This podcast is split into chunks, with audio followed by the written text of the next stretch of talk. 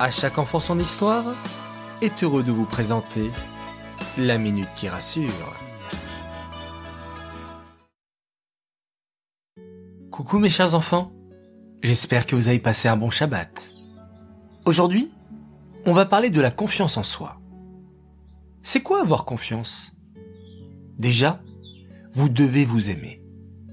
Ensuite, vous avez le droit d'être comme vous êtes. Vous ne devez pas changer pour plaire aux autres. Vous devez vous sentir bien dans votre vie, à l'école avec vos amis, en famille, et vous sentir bien dans votre corps. Vous avez le droit d'être différent. N'essayez pas de ressembler aux autres.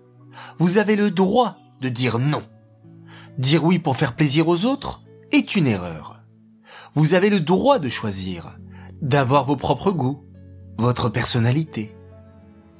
La confiance est aussi aller vers les autres, être sociable, aimer parler devant tout le monde sans être gêné. Ce n'est pas toujours facile d'avoir toutes ces confiances, mais c'est très important pour votre vie, et même lorsque vous serez adulte. Bon courage les enfants, et à ce soir pour l'histoire.